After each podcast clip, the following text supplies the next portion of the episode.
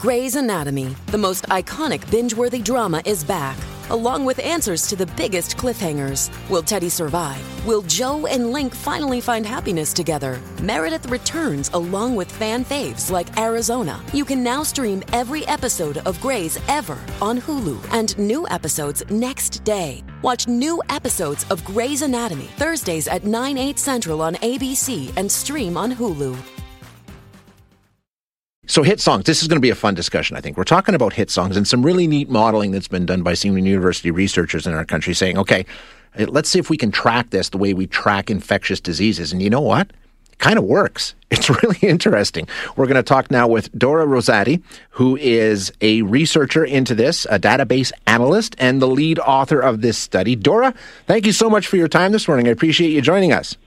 Hi, Shay. Thank you for having me. This is a really cool idea. Uh, just explain it to our listeners. Basically, what you did is said, okay, we know how we track infectious diseases through data and all the rest of those things. Does that work the same with a hit song? Do I have that correct?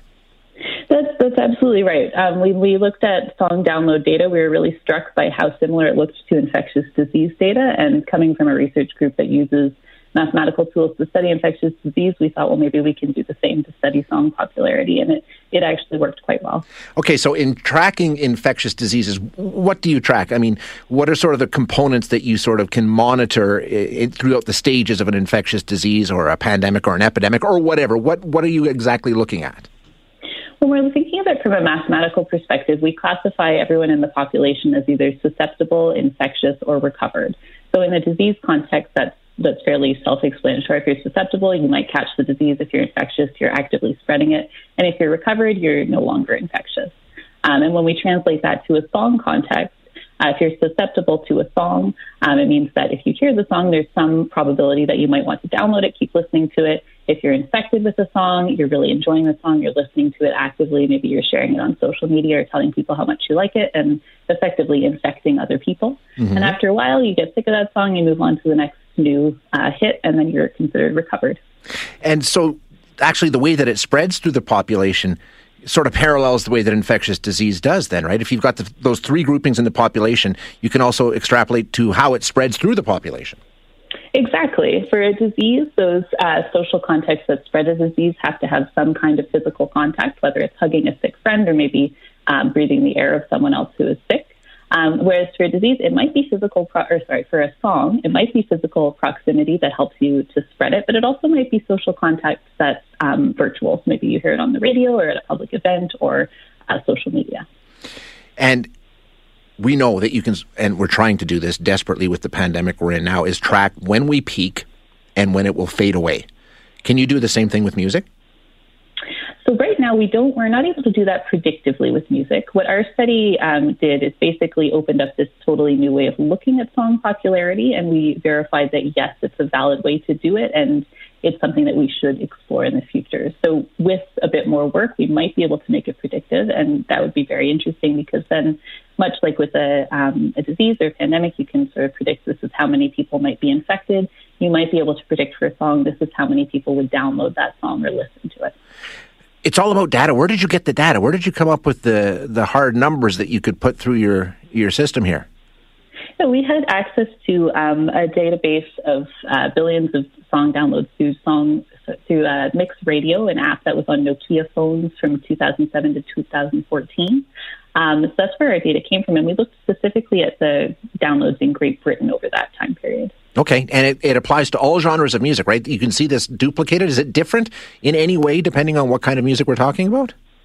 We do see some differences across genres. The one number that um, we look at and that I think people have become a little more familiar with over the course of the pandemic is the R naught number or the basic reproduction number.